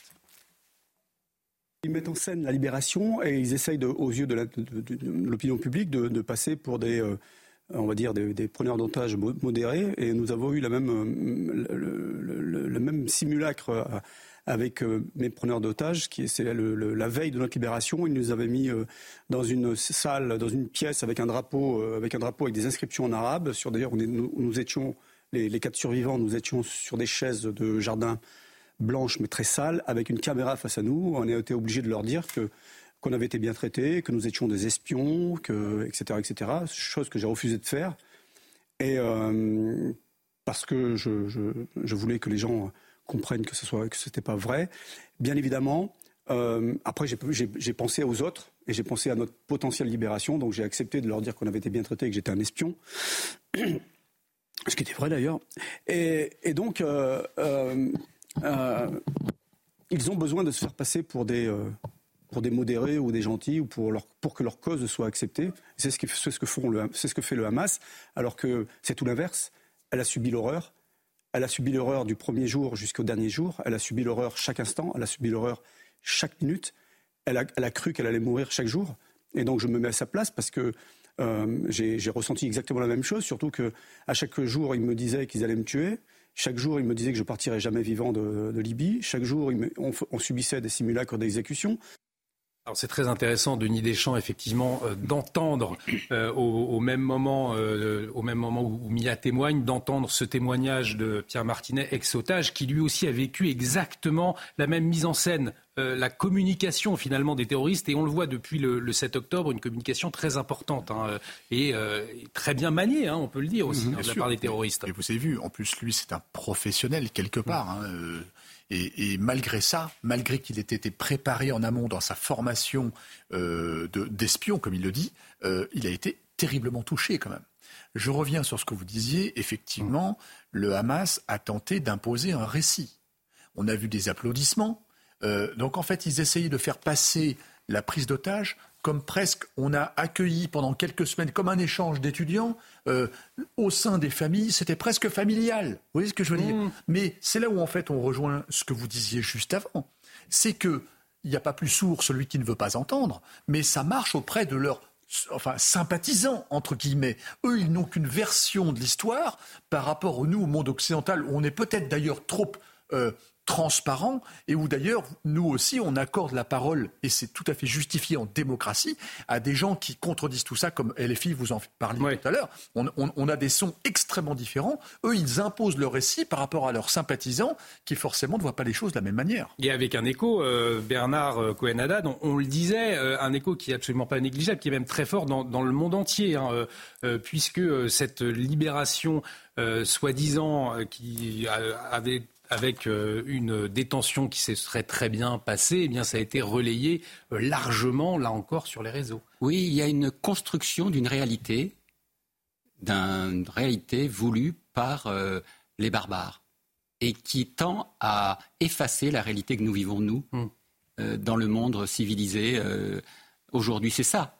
Donc cette communication, cette création, cette création du discours historique et quotidien, de l'information, et avant tout un, discours euh, formé pour euh, embrigader des populations, rassurer ceux qui sont convertis euh, et ceux qui sont militants, et ne pas parler au monde. C'est une façon de voir la réalité qui n'est pas celle que nous vivons, celle qu'a vécu Mia, comme Ilan Halimi, qui a été torturé dans une cave en France, ne l'oublions pas. Mm. il y a une réalité qu'on crée et qui passe paradoxalement pour argent comptant ce qu'ont vécu les otages, ce n'était pas une semaine au Club Med.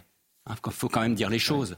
C'est un détournement de vérité. C'est un détournement de la... Et avec la construction d'un discours qui est un discours euh, qui parle à celles et ceux qui veulent être convaincus. Et tous ces témoignages qui se succèdent euh, avec en tête celui euh, de Mia, eh bien, euh, effectivement, nous, nous également penser à, tous ces otages qui restent encore dans les mains des terroristes du Hamas. Mettons-nous à la place de ces familles qui entendent ces récits, qui entendent ces horreurs. Et là encore, Raphaël Steinville, cette interrogation, est-ce que aujourd'hui vous avez le sentiment que plus les jours passent, et eh bien plus le sort des otages tombe dans l'oubli. On a vu hier à Paris une manifestation de soutien, notamment, on le rappelle, trois otages français sont encore dans les mains des terroristes du Hamas. Il y avait peu de monde finalement. C'est un, rendez-vous hebdomadaire tous les mois. Non, mais je ne peux pas douter que en coulisses sans que personne n'en soit informé, et c'est tant mieux. Euh, des négociations se poursuivent. Euh, on sait qu'au Caire, euh, des, des, concertations se, tiennent pour essayer de parvenir à, un accord. On en est loin visiblement, mais ce, ce, travail pour obtenir la libération des 129 otages encore détenus dans Gaza, parce qu'on ne sait même pas s'ils sont encore dans hmm. les mains du, du Hamas. ils ont été, et le témoignage de Mia, finalement, le, vient l'attester. C'était euh, des civils qui, euh, pour certains, avaient la charge de, ces otages. Ils sont répartis dans, Gaza, ils sont répartis dans des tunnels. Euh, je, suis persuadé que Israël et un certain nombre de puissances occidentales mettent tout en œuvre pour essayer d'obtenir leur, libération mm. dans un contexte qui est extrêmement compliqué avec une guerre qui ne cesse de s'intensifier. On euh. sait que le chef de l'État va prendre la parole, euh, Bernard, demain euh, pour les, vœux aux Français. Est-ce que vous attendez une parole? On rappelle aussi 40 Français massacrés le 7 octobre. Là encore, peut-être que si nous posions, la, question à des personnes dans la rue, eh bien, elles ne seraient pas au courant de ce massacre et de ce nombre de concitoyens morts sous les, mains des terroristes du Hamas. Bien entendu qu'on attend un mot un mot d'empathie euh, pour les franco-israéliens qui ont vécu euh, euh, cette horreur, bien entendu, et pour leurs familles, et aussi pour celles et ceux aujourd'hui qui, dans notre communauté française, vivent au quotidien un risque parce qu'ils sont juifs ou parce qu'ils ont un nom à consonance juive. C'est ça qu'on attend. On a bien vu le relatif succès, pour ne pas parler, parler d'échec, de cette manifestation pour lutter contre l'antisémitisme. On a aujourd'hui euh, une vraie attente euh, euh, des démocrates, des républicains, de ceux qui prônent les valeurs judéo-chrétiennes dans la République, d'un autre discours. Peut-être que vous pourriez nous, éclairer, puisque c'est vrai, vous parlez de l'antisémitisme. Tanguy Hamon, il n'a jamais été aussi haut depuis le 7 octobre. Là encore, un fait marquant de l'année 2023, tristement marquant même. Hein. Oui, oui. D'ailleurs, Gérald Darmanin avait, estimé, avait indiqué qu'il y avait eu trois fois plus d'actes antisémites cette année depuis le 7 octobre que sur toute l'année précédente. Les compteurs d'actes antisémites explosent depuis l'attaque du Hamas contre Israël le 7 octobre, effectivement. Et puis euh, des craintes effectivement euh, pour le réveillon la nuit du 31 décembre sur les Champs-Élysées. On va y, revenir en, deuxième partie, mais peut-être un point, on profite de, votre présence, mon cher Denis Deschamps, un point maintenant sur l'aspect diplomatique, euh, puisque on, le sait, une délégation du Hamas palestinien était au Caire pour discuter d'un projet égyptien, d'un cessez-le-feu. On sait qu'aujourd'hui, Israël est opposé à, tout cessez-le-feu. Euh, pour Israël, un cessez-le-feu eh reviendrait à permettre au Hamas de se réorganiser finalement. Euh, est-ce que ce plan égyptien devant aboutir à un cessez-le-feu doté de trois étapes? Trêve renouvelable, libération échelonnée d'otages, prisonniers palestiniens, euh, cessation des hostilités. Qu'en sait-on aujourd'hui? Alors pour l'instant, on n'en sait rien du tout. En réalité, je vais être tout à fait franc avec vous. en fait, l'équation est extrêmement complexe parce qu'il y a beaucoup d'acteurs dans l'équation beaucoup, beaucoup d'acteurs, avec des intérêts qui ne sont pas tous euh, communs. Euh, on a bien vu que depuis que les chancelleries, notamment les Américains, ont essayé de remettre une très forte pression sur Israël pour stopper les bombardements, pour essayer d'avoir une nouvelle trêve, parce qu'en réalité, contrairement à ce que, à ce que certains disent, euh, c'est la trêve qui a permis de libérer les otages, et non pas l'inverse, parce qu'aujourd'hui, euh, Israël veut, mettre, veut essayer d'imposer la libération de tous les otages pour ensuite parler d'une trêve. Donc on a vraiment des, des dissonances très fortes. vous avez les chancelleries occidentale très à l'œuvre derrière. Alors vous avez vu que L'Égypte a pris le relais par rapport à Doha. Doha était la première plateforme. Maintenant, l'Égypte qui a souvent été une plateforme diplomatique pour les problèmes dans la région, d'ailleurs. Mm. Donc, en attendant, l'important, c'est qu'ils se parlent. De toute façon, ils n'ont jamais cessé de se parler. C'est simplement que là, euh, on, on, attaque une nouvelle phase. En attendant, Netanyahou a bien dit que pour l'instant, il était fermé à toute négociation et que d'ailleurs, il a accentué, hein, il a augmenté le niveau, des, le, niveau de, des bombardements. Les Américains lui ont mis une grosse pression en disant il faudrait que ce soit beaucoup, beaucoup plus précis dans les attaques, parce qu'on maintenant on a des images de Gaza Nord qui est rasé. Raphaël Steinville, avant de marquer une pause, vous vouliez ajouter un élément sur cet aspect diplomatique? Oui, parce que si euh, la poursuite de la guerre et, des objectifs euh, par Israël, euh, c'est bien la destruction du Hamas, il y a pour pour l'Égypte une, dimension tout aussi vitale parce que sans la résolution de cette crise, il y a une vraie, une vraie, un vrai risque de déstabilisation du, régime. Euh, on sait qu'il n'y a, pas si longtemps, euh, les, les musulmans étaient au pouvoir avant que Al-Sisi euh, ne, reprenne, ne reprenne la main. et donc, s'il ne parvient pas à un accord, si, il, faut rappeler quand même la, proximité. ils partagent, les partagent une frontière avec, avec Gaza. si le conflit n'arrive pas à une solution politique, c'est bien l'Égypte qui risque de s'en trouver emportée. Allez, retour en France. Dans un instant, on marque une très courte pause avec un réveillon sous haute sécurité. On verra tout cela, notamment avec vous, Tanguy Hamon. Restez avec nous sur CNews. Nous revenons dans un instant. À tout de suite dans Midi News. De retour sur le plateau de Midi News, quatrième et dernière partie pour vous accompagner autour de ce plateau. Bernard Cohen, Haddad, Tanguy Hamon est également avec nous, tout comme Raphaël Steinville et Denis Deschamps. Dans un instant, on va s'intéresser à ce réveillon du 31 décembre un réveillon, vous allez le voir, sous très haute sécurité. Mais avant un point sur les toutes dernières informations, Isabelle Piboulot. Fusillade dans le 15e arrondissement de Marseille. Les faits se sont passés hier aux alentours de 21h15 sur le parking d'un fast-food. Un homme de 22 ans, connu de la justice pour trafic de stupéfiants, a été tué. Il est décédé des suites de ses blessures après avoir été touché par plusieurs tirs.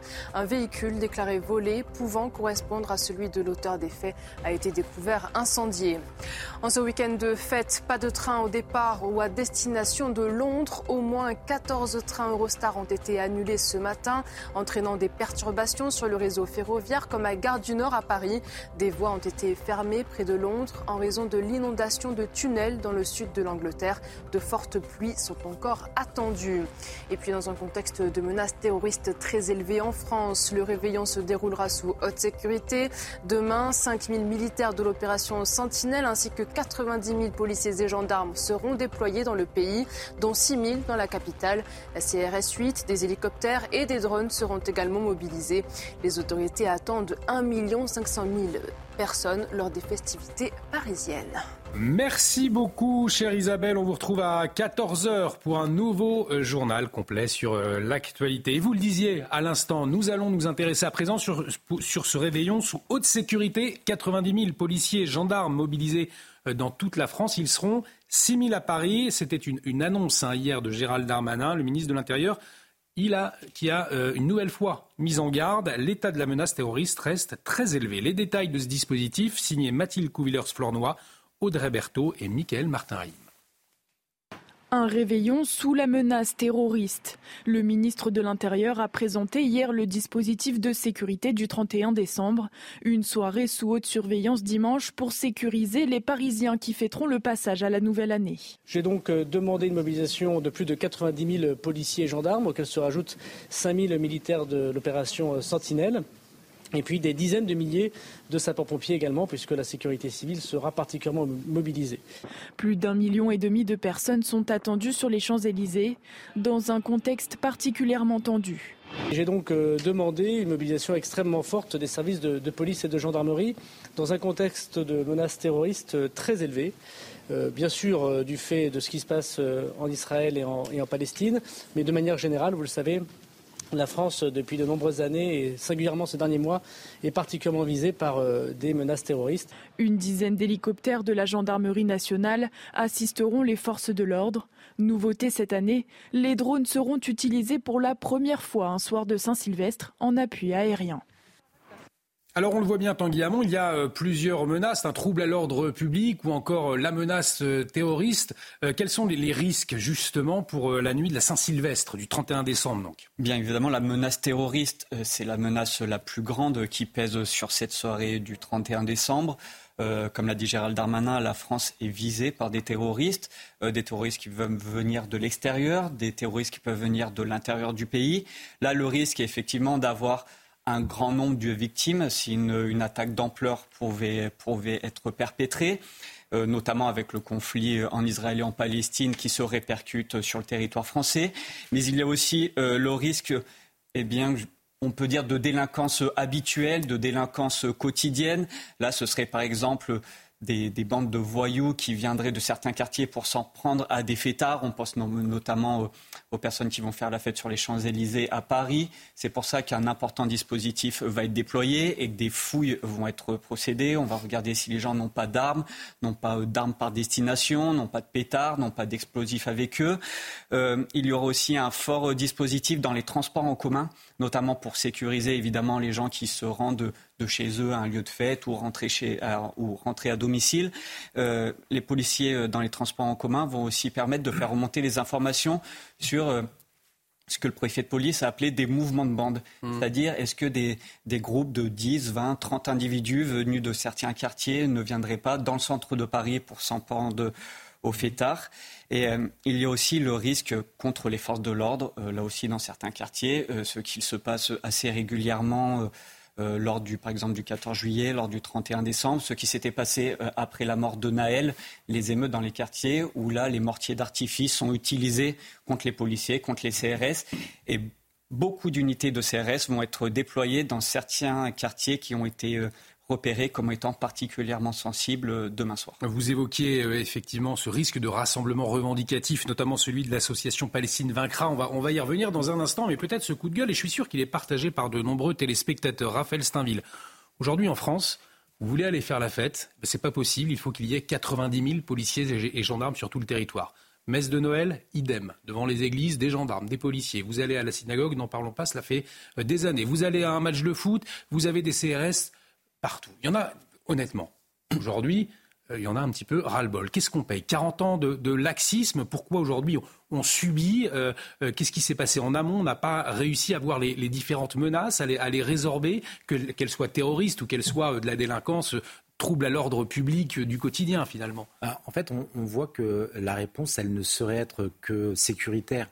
si on en arrive à, prendre de telles mesures avec euh, un nombre euh, chaque, chaque année record de, de, forces de l'ordre mobilisées pour le 31, c'est qu'il y a un problème de, de fond qui est identifié, dont personne ne, peut taire le, nom, qui est celui d'une immigration qui finalement ne s'est pas intégrée et qui voit notamment, et je trouve le, cas des Champs-Élysées euh, extrêmement euh, archétypal, c'est qu'on a vraiment l'impression qu'aujourd'hui, les Champs-Élysées, c'est le, le, lieu de la, de, la partition.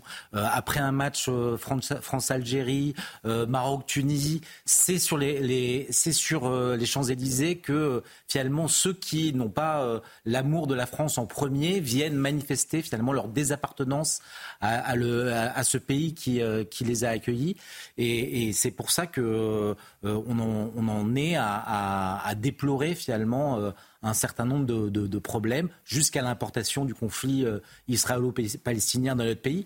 Et il faut noter qu'à la différence d'un certain nombre de nos euh, voisins, ou en tout cas de pays européens, la France est l'un des pays les plus touchés parce que euh, les plus marqués par cette euh, immigration qu'elle n'a pas su assimiler. Mais Bernard euh, cohen il n'y a pas si longtemps que ça, en 98, on se souvient de cette victoire magnifique de l'équipe de France. On avait appelé la France Black Blamber. On se souvient, là tout le monde se serrait dans les bras, policiers, gendarmes mobiles, c'était la même chose. Il y avait vraiment un, un esprit festif, énormément de monde sur les Champs-Élysées et aucun problème. Et c'était en 98. Pourquoi en si peu de temps, aujourd'hui, nous sommes obligés de, mobiliser autant de forces de l'ordre? Pourquoi il y a autant de craintes? Qu'est-ce qui s'est passé? Raphaël Steinville faisait le lien euh, avec l'immigration, immigration, délinquance. Gérald Darmanin l'avait fait d'ailleurs avec les trafics de drogue il n'y a pas très longtemps. Vous le faites également, Stéphane? Entre autres, il y a aussi un problème à l'autorité publique, à l'ordre public. Une volonté, ça a été bien dit par Tanguy, de, de, euh, de groupes, de groupuscules qui viennent d'un certain nombre de quartiers pour euh, simplement faire du policier à travers euh, des mortiers d'artifice qu'on utilise comme des armes. La capacité aussi, on l'a bien vu avec les émeutes euh, de fin mai, début juin, euh, concernant les saccages de commerce. Je rappelle qu'en marge de manifestations, aussi c'est régulier que l'on brûle, qu'on incendie, qu'on pille des commerces. Il y a aussi la capacité d'avoir des atteintes à la personne. Et puis une réalité, c'est que malgré le soutien des forces de l'ordre, malgré aussi le soutien et l'intervention des pompiers, malgré le rôle des services de santé qui ne peuvent pas parfois aller dans certains quartiers, il y a un problème de réponse pénale. C'est-à-dire qu'on a des lois, on n'applique pas la sanction, et je vous rappelle que Beccaria, qui était un grand pénalisé, que la sanction doit être, la sanction doit être sûre, elle doit être exemplaire. S'il n'y a pas de dissuasion par la sanction et s'il n'y a pas surtout de sécurité dans l'application de la sanction, on peut faire tout, ce qu'on veut. Oui, c'est ça le laxisme judiciaire que nous euh, payons et il ne date pas euh, d'aujourd'hui finalement. Ça fait 40 ans que ce laxisme judiciaire est pointé du doigt, de Denis. En réalité, on a, on a abîmé un certain nombre de choses en France.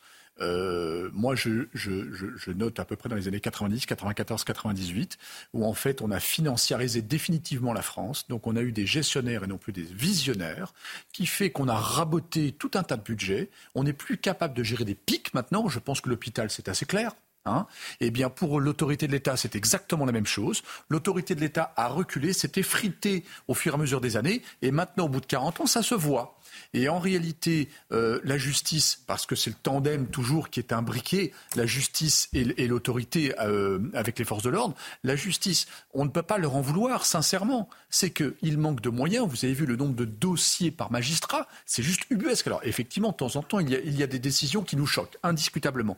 Mais en attendant, ils sont juste saturés. Ils sont même plus débordés, ils sont saturés. Une autre décision euh, récente qui peut choquer, justement, elle fait écho à ce que disait il y a quelques minutes Raphaël Steinville sur l'importation euh, du conflit euh, Israël-Hamas ici en France, puisque c'est l'un des risques, hein, notamment Tanguy Hamon nous le disait, avec des rassemblements revendicatifs, notamment celui d'urgence Palestine, qui a appelé un rassemblement sur les Champs-Élysées à minuit le 31 décembre avec des drapeaux palestiniens, je les cite, en soutien à la résistance. On va peut-être voir l'affiche euh, qui va euh, s'afficher à l'écran dans, quelques instants. Peut-être ce rappel, hein, l'association Palestine Vaincra, qui a donc glorifié l'attaque du Hamas en Israël, affirmant qu'elle avait suscité de la fierté, de la solidarité de la Palestine dans le monde, Raphaël Steinville. Gérald Darmanin demande sa dissolution en mars 2022. Oui, mais voilà, elle est suspendue un mois plus tard sur décision du Conseil d'État qui estime que les prises de position du collectif ne constituent pas un appel à la discrimination, à la haine ou à la violence. L'État qui est même condamné de verser 3 000 euros euh, euh, à, cette association, qui, on le voit bien, euh, cherche le chaos finalement en appelant à ce rassemblement le 31 décembre à minuit alors voilà, en soutien à la résistance et également contre. Ouais, qui a une vraie résonance en banlieue. Euh, il suffit d'aller sur les réseaux sociaux et de voir un certain nombre de, de, de, de revendications, de prédications euh, dans, dans, les banlieues de, cette association pour voir le, le succès qu'elle rencontre. Alors je ne sais pas s'ils seront euh, des, euh, des, centaines ou des milliers sur les, sur les Champs-Élysées, mais dans tous les cas de figure, c'est déjà trop. En tout cas, une année 2023 euh, marquée par les violences, l'ultra-violence qui ont, qui ont visé les, forces de l'ordre. C'est un fait marquant euh, de, cette année. Euh, Sainte-Soline, émeute de juin-juillet ou encore les manifestations contre la réforme des retraites. Les policiers et les gendarmes ont été victimes de nombreuses attaques. Retour sur une année difficile pour les forces de l'ordre. C'est signé Mathilde Couvillers-Flornois et Audrey Berthaud. L'année 2023 a été particulièrement rude pour les forces de l'ordre. Entre les manifestations contre la réforme des retraites, celles à Sainte-Soline ou encore les émeutes de cet été, des violences qui ont entraîné des dispositifs inédits. Premier exemple, le 1er mai, près de 12 000 policiers et gendarmes ont été déployés partout en France, dont 5 000 à Paris. Plus de 400 membres des forces de l'ordre ont été blessés ce jour-là, selon le ministre de l'Intérieur. On a eu une, addition de manifestations avec euh, des groupes, notamment l'extrême gauche, des groupes puscules plutôt euh, Black Bloc, euh, Antifa, etc., venus non pas pour exprimer un mécontentement social, mais pour brûler, pour semer le chaos pour tuer du flic, n'ayons pas peur. Plus tard, fin mars, lors des nombreuses manifestations contre le projet de bassine à Sainte-Soline, les gendarmes aussi étaient en première ligne. 47 d'entre eux ont été blessés selon le procureur de la République de Niort. Ça fait bientôt 40 ans que je suis euh, gendarme. Je, n'ai pas souvent vu un tel niveau, une telle concentration de, ce niveau de violence-là.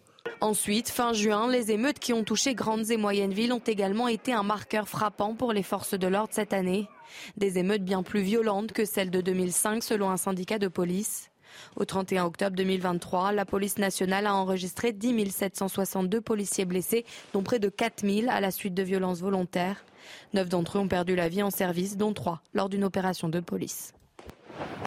Alors effectivement, on se souviendra de ces émeutes en 2023, en juin, juillet, après la, mort de Naël, des émeutes ultra-violentes et partout, hein, sur tout le territoire, et même des, villes moyennes ont été touchées. Ça aussi, c'était un fait euh, qui était assez inédit. Ouais, c'est ça qui est marquant euh, avec euh, ces émeutes qui avaient suivi la mort de Naël, c'est qu'elles avaient vraiment touché tout le territoire et elles n'avaient pas été circonscrites, circonscrites à certains quartiers qu'on peut qualifier de chauds euh, ou de banlieues mhm. chaudes de, de, France. par exemple. Montargis. Charleville-Mézières euh, également. Et d'ailleurs, à Charleville-Mézières, pour le 31, une unité de CRS va être spécialement euh, déployée sur place parce qu'on a peur que ça se rembrase à nouveau. Donc c'est vraiment tous les coins de France et même les coins qu'on peut estimer plutôt calmes habituellement qui ont été touchés et avec des émeutiers qui n'avaient pas vraiment de d'idées derrière la tête de s'en prendre à telle ou telle personne ou aux forces de l'ordre. C'est vraiment un déchaînement de violence qu'on pourrait qualifier presque de gratuit. On sentait vraiment, euh, parmi les remontées sur le terrain, euh, que, les forces de l'ordre et les policiers se trouvaient face à des jeunes qui étaient là juste pour euh, casser du flic, casser mmh. des commerces, mmh. pour vraiment de la violence gratuite. Effectivement, Denis Deschamps, un, un, niveau de violence jamais atteint. Sainte-Soline aussi, c'est intéressant ce que disait le, le, le, gendarme, le général de, gendarmerie qui disait en 40 ans de carrière, je n'ai jamais vu un tel niveau de violence. On est en train de voir la démonstration de ce que moi j'appelle la banalisation de la violence. Voilà, encore une fois, c'est une conséquence, hein, une conséquence de 40 ans de laxisme. Euh, je prends juste un exemple. Aux États-Unis, vous êtes en voiture, vous arrivez dans un carrefour, si vous obstruez le carrefour, donc en fait, on ne doit pas s'engager dans, dans, le carrefour, si vous obstruez le carrefour, vous avez 1000 dollars d'amende. Eh bien, si on avait été très radical depuis des années par rapport à des faits de délinquance mineure, déjà, ça ferait réfléchir. Hein. C'est-à-dire qu'il y a une sanction possible, et s'il y a le risque de la sanction et qu'elle s'applique, ça va calmer beaucoup, pas, mal de monde. Ruiné, moi. Alors, on parle pas de la France. Euh, non, mais là, en fait, on le voit bien. Regardez Sainte-Soline. Ça veut dire qu'on a appris après coup qu'il y a eu plusieurs centaines, 200 ou 300 émeutiers qui venaient de l'étranger, qui étaient spécialement là pour casser du flic. C'était très clair. Et en plus, le problème de l'eau, on ne va pas en parler, on n'a pas le temps, mais il y a un vrai problème de l'eau avec des idéologues qui sont contre euh, l'agriculture raisonnée et ainsi de suite. Et en fait, on a vu des espèces de black blocs étrangers qui sont venus là pour brûler des camions de gendarmerie. Ce qui est intéressant, effectivement, euh, Raphaël Steinville, ce sont les, différents profils euh, de, ces personnes ultra-violentes envers les forces de l'ordre. On a les émeutiers, Tanguy Hamon nous en parlait. Il y a aussi ces fameux black blocs, ils sont toujours là. Et il y a également ces éco-terroristes qu'on a vus à Sainte-Soline, d'ailleurs c'est des, mouvances qui se rejoignent plus ou moins. un hein. Black Bloc, euh, mmh. éco-terroriste, ça reste un petit peu. Oui, mais moi je trouve ce qu'il y a de plus frappant, c'est que euh, ce discours anti-flic qui était euh, jusqu'à présent l'apanage de groupuscules d'extrême gauche, les Black Blocs éventuellement, aujourd'hui euh, vient nourrir un discours politique beaucoup plus, euh, avec un corpus beaucoup plus large, et notamment celui de la France insoumise, avec une audience beaucoup plus large. C'est ça la nouveauté, c'est-à-dire qu'on euh, est passé de quelque chose de groupusculaire à un discours politique porté par des, dizaines et des dizaines de députés depuis l'Assemblée nationale jusque dans des manifestations interdites où ils ont, où ils viennent avec leurs écharpes tricolores pour euh, défier et, euh, finalement attester de, de, la violence systémique de la police. Ça, c'est quand même. C'est vrai que la France insoumise, Bernard Cohen-Haddad, n'est jamais dure, ni avec les émeutiers, ni avec les Black Blocs, ni avec les ce qu'on appelle, ce que Gérald Darmanin a appelé les éco-terroristes. Et finalement, ce sont des, formes de violence pourtant différentes. Hein. Oui, mais ça fait partie de leur clientèle. Donc on n'est jamais dur avec ceux qui votent pour vous. Hein, ça c'est évident hein, et on entretient euh, cette ambiguïté. néanmoins, il y a aujourd'hui un lynchage de toute forme euh, de public qui, qui, représente l'autorité. Regardez des maires dont on incendie les voitures, qui se font gifler, qui se font malmener. A été marquée par les... la démission, des, élus, la difficulté des policiers dans le recrutement. Je le disais tout à l'heure, les pompiers qui ne vont plus euh, dans certains quartiers, les personnels de santé, y compris à l'hôpital, qui se font violenter. Et je ne parle pas des enseignants qu'on tue dans la rue. Et ça a été effectivement 2023 une année particulièrement violente. Vous le, le rappeliez avec ces, ces, attentats. On pourra y revenir hein, d'ici de, demain soir. On arrive au, au terme de cette euh, émission. Euh, peut-être une dernière question un peu plus légère. Il nous reste quelques secondes. Je, on, on, se revoit, euh, Bernard, demain, me semble-t-il. Oui. C'est la même chose, euh, mon cher Denis. Raphaël, je ne, revois, je, je, je ne vous revois pas. pas sûr. en soirée, peut-être. En soirée. alors, qu'est-ce, qu'est-ce que vous allez cuisiner? Parce que souvenez-vous, c'était il y a un an. Pendant la matinale, nous avions eu un débat. Est-ce qu'il faut un réveillon avec de la viande ou un réveillon avec des huîtres? Et vous aviez affirmé terre-mer. Alors est-ce ouais. que cette année, ça sera un terre-mer également chez vous demain soir Ce sera probablement un, un nouveau terre-mer avec euh, des mets différents. Mais euh, oui, oui, je vais poursuivre dans cette voie-là. Alors écoutez, euh, je suis ravi. Voilà, c'est une petite plaisanterie entre Raphaël Sonil et moi-même, le fameux dîner du réveillon. En tout cas, un grand merci de nous avoir suivis. Midi News, c'est terminé pour aujourd'hui. On se retrouve demain, on se retrouve même à 17h pour Punchline Weekend. Et dans un instant, l'actualité continue bien évidemment sur CNews avec Florian Tardif. Un grand merci aux équipes techniques. Un grand merci également à François Epp de m'avoir aidé à préparer cette émission. Merci à tous les quatre. Restez avec nous sur CNews. À tout à l'heure. Très bel après-midi sur notre antenne.